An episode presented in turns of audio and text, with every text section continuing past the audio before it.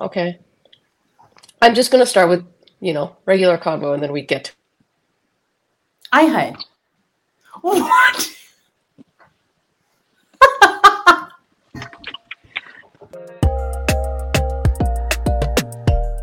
We're about to record our what, fourth episode? Fifth. Fifth episode. Oh my gosh. Is it fifth? I think I've been saying fourth. Uh Our last one could be like three episodes. oh my gosh. So I think we've started uh, I don't know, I think all of us have been getting a few questions of I, people are discovering it and they're like, "Oh, you guys have a podcast and how did you start? Like what made you do it?" Um and I thought about it and I was like, "Oh, I guess we didn't really have a little conversation around it. I know we did some intros through our page, Yeah. but maybe it's good for our listeners or viewers to get a little bit more insight on what started all of this, which really came out of us three being on. We all slid into each other's DMs, perhaps, because we used to talk on Instagram. But it's been years. Like it was a Yeah, mu- many year DM exchange. yeah, and not that we didn't know each other. For some reason, we communicated via Instagram instead of actually just having a text group like we do now. So weird. like normal people do. you know why? Um, because we would share stuff, Yes. be assholes, and judge. I'd be like, "Did you see this? Yeah. Did you see that?" That's why. That's why. Yeah. So, Marion, do you want to talk a little bit about how we started? I mean, we've been talking about doing this podcast for probably three Long years. time. Yeah. Um, I don't know, Maya. I feel like you've been having like the the the bigger push. Like, let's do it. Let's do it. Let's do it. Yeah. Well, I I always thought that just the conversations we had were just so much fun that I feel like it. You know, people need people need to know what we talk about, um, and I feel like we all of us we have that common ground of being either first generation immigrants or second generation immigrants, but we're also very different in our personalities. But somehow we were able to have this cohesive and this beautiful friendship um, and I feel like যতই কুটনামি করি নাই করি না কেন I think our, our conversations always had some sort of a purpose too. We yeah. kind of were there supporting each other. And Amar Mundahusije, that's the kind of network and that's the kind of community I would love to see among us Bangladeshis that are living abroad. Yeah. Um, that's something that I think also um, kind of being in our like middle ages, it's hard to make friendships as well. I mean, I know it's it's it's it's That's How dare you? Oh, How dare you call us middle aged? We are young and hip. I bet people Someone don't even use that term. Who the hell says you we're hip? today was like, "I'm 40 fine." That's it. Oh gosh. That's awful too. I'm 45. 45. Anyway, Wow. middle age. Yeah. Yeah, I think- so. Fostering those friendships, I think, are really important. Building that community, I think, Yeah. is really important. Having each other to lean on. For example, the fact that last night I had like two hours worth of sleep, and you know, I was I was feeling really awful this morning, and you know, I texted Marion and I was like venting to her, "This is what's happening. I'm bhal lagteche na, da, da, da, da, da." Just having that that space, I feel like is something that should be shared. Yeah. And maybe hopefully one day this community can grow and we could all kind of lean on each other. or at least have it set an example of like this can happen. I feel like maybe it's more common among us, our age and even younger, but I don't know how much this happens for those that, that are older than us. I think there's still a Mm. bit of like a facade and don't really tell what's actually happening in your life. You have to be super like perfect and put together. But Yeah, yeah. Fam- family দের মধ্যে I've seen they do have that connection. বোনদের মধ্যে, right? বোনদের মধ্যে. Uh, but I have a friend that I actually recently we connected. She's from um, Long Beach. We connected over this iftar event in LA, and ও ও বলছিল যে, you know it's been so difficult being somebody who works and then has a family, or even Yeah. if it's, it's her and her husband.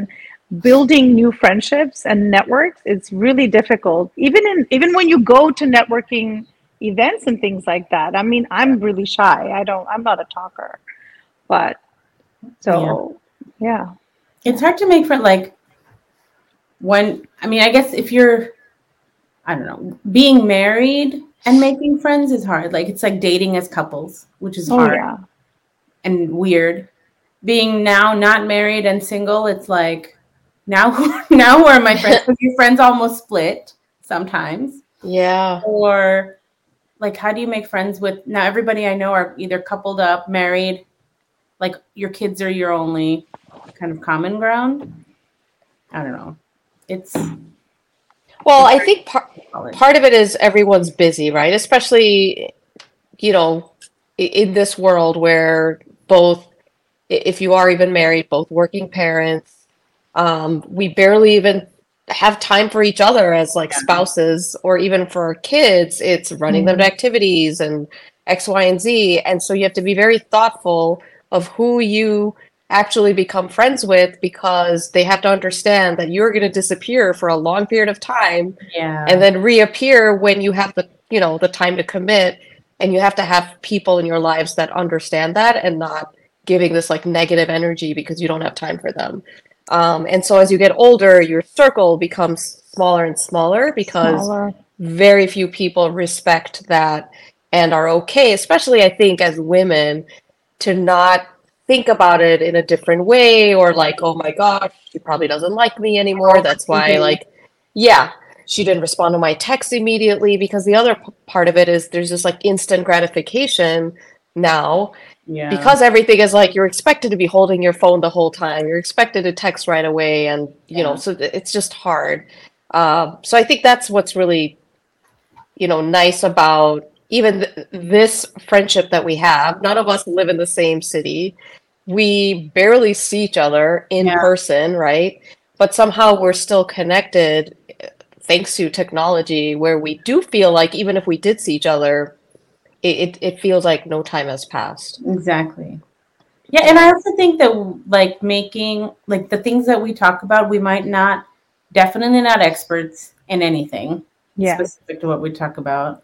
It's all opinions. I feel like my opinions or my experiences have changed living in Minnesota for so long, like really being disconnected and isolated from yeah. a common community that's changed. So I'm sure like things are evolving in bigger cities and things that I probably have no insight into sometimes, or I, or you see from like social media, but not always. So I feel like that's also important is to like just kind of open it up and be like, there's yeah. where we have a lot of things in common, but where we live, how we live, all of those nuanced, but who we are as like Bangladeshi American is something that it does. I don't think these topics for us exist in the social sphere. Yeah. And we make yeah. mistakes. We're going to make mistakes. This is not a, yeah, we're, got to forgive not, and forget, huh? yeah, none of us are experts. I, I think it's more we're making observations and talking about it rather than saying what's right and what's wrong or, yeah, yeah. you know, yeah. um, putting our opinion on anyone. I think it's just talking about fun stuff.